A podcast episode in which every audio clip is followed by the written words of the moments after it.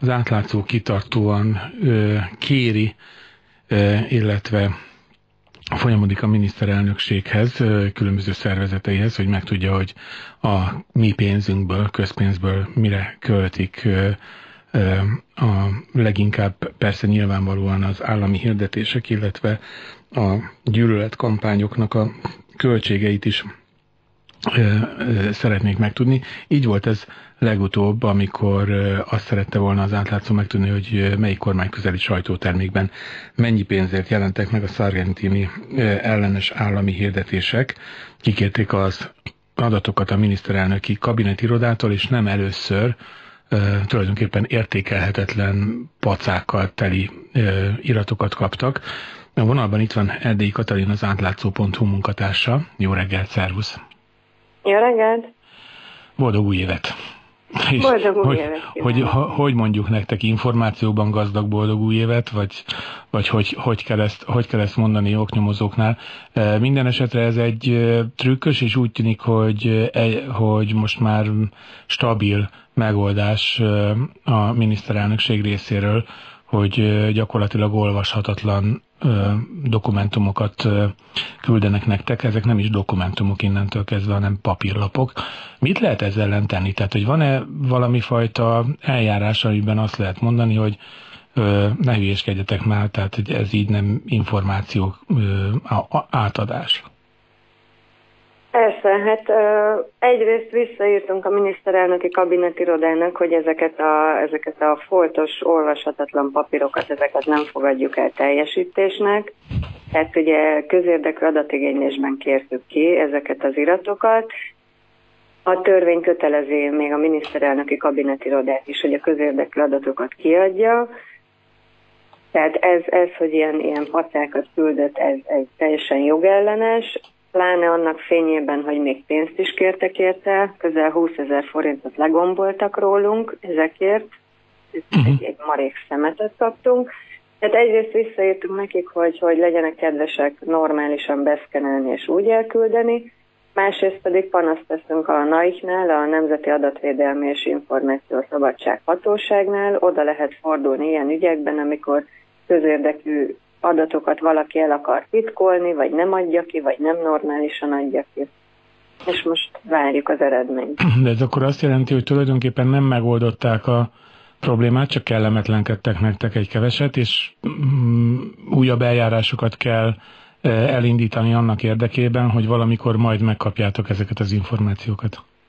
Igen, abszolút az időhúzásra játszottak, illetve arra, hogy megnehezítsék a munkánkat, és titokban tartsák azt, hogy például Mészáros Lőrincnek a, a, az újságjaiban, tévéjében, illetve más kormányközeli sajtótermékekben mennyi pénzért mentek ezek a Sargentini ellenes gyűlölethirdetések. De nem vagyunk emiatt elcsüggedve, hát nagyon szomorú, tehát egy jogállamban ilyennek nem szabadna megtörténnie. Viszont eddig, eddig is minden hasonló ügyünket megnyertük, legkésőbb a bíróságon, akár a, a kúrián, kúriáig elmentünk, ha kellett. Tehát bármit akart eddig eltitkolni a kormány, sosem sikerült neki, a végén mindig mi nyertünk, és nyilvánosságra hoztuk az információkat. Te kell tartani attól a hatástól, vagy, mert nyilvánvalóan az ember próbálja megtalálni az értelmet az ilyen teljesen bugyuta e, időhúzásban, hogy mi lehet, és az egyik ilyen racionális értelem az az lehet, hogy mivel folyamatosan termelődnek az újabb és újabb botrányok, ezért megéri elhúzni a dolgokat, hiszen lehet, hogy mit tudom én, másfél év múlva kapjátok meg ezeket, a, ezeket az adatokat, amikor már most egy kicsit túlzok, azt is el kell magyarázni az olvasóknak, hogy mi volt az a Sargentini jelentés, hiszen nyilván az egyik úgy felülírja a másikat, tehát hogy ö, van egy ilyen olvasói elfáradás, nem emlékszünk már mindenre.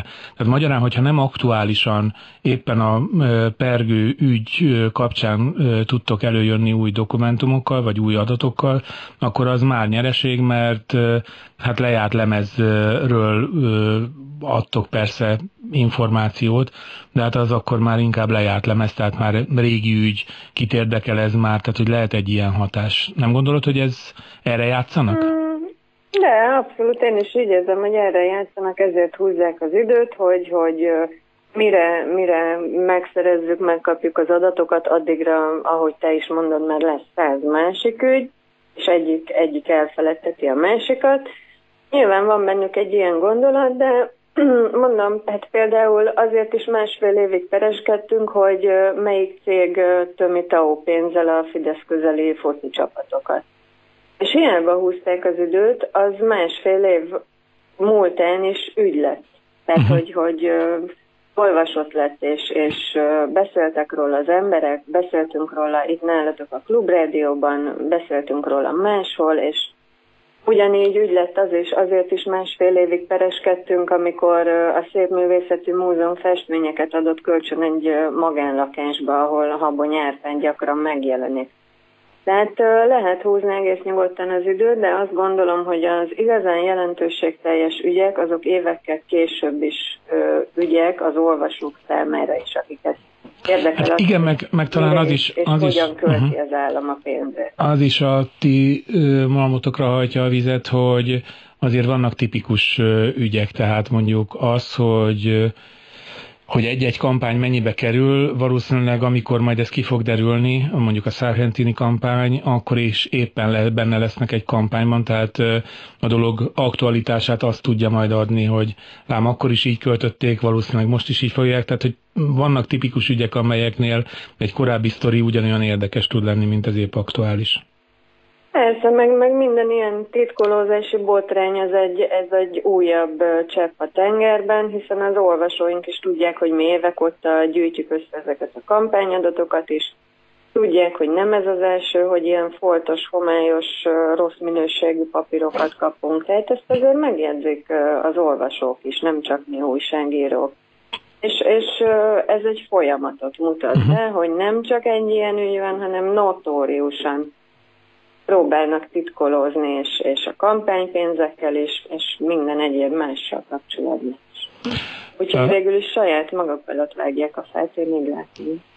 Azt uh, nem beszéltük meg, de azért uh, éppen most kerültem egy kínos helyzetbe, mert ugye itt a böngészőmön be vannak uh, rakva a nagyobb portálok uh, a, a felső sorba, és ott volt a Zoom, és uh, teljesen automatikusan rákattintottam, hogy na mit írnak.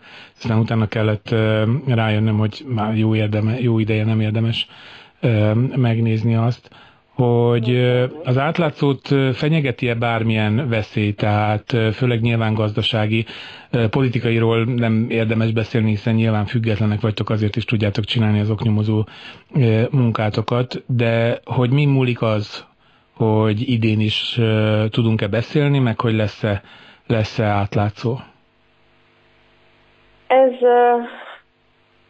Szinte teljes mértékben az olvasóinktól függ, tehát az olvasóinktól kapott támogatások, anyagi adományok teszik ki a költségvetésünknek a nagy részét, tehát mi mindig folyamatosan arra kérjük az olvasóinkat, hogy támogassanak minket, akár havi egyszeri adománnyal, akár havi rendszeres, úgymond előfizetésnek hívjuk, tehát aki havi ezer forintot átutal egy évre, az, az előfizet gyakorlatilag ránk, természetesen ha nem, akkor is olvashatja a cikkeinket, csak ezzel segít abban, hogy következő hónapban is tudjunk cikkeket írni.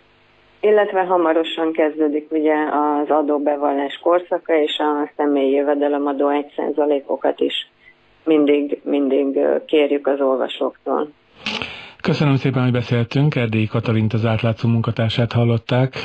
Szervusz, viszonthallásra! Köszönöm, szia, viszonthallásra!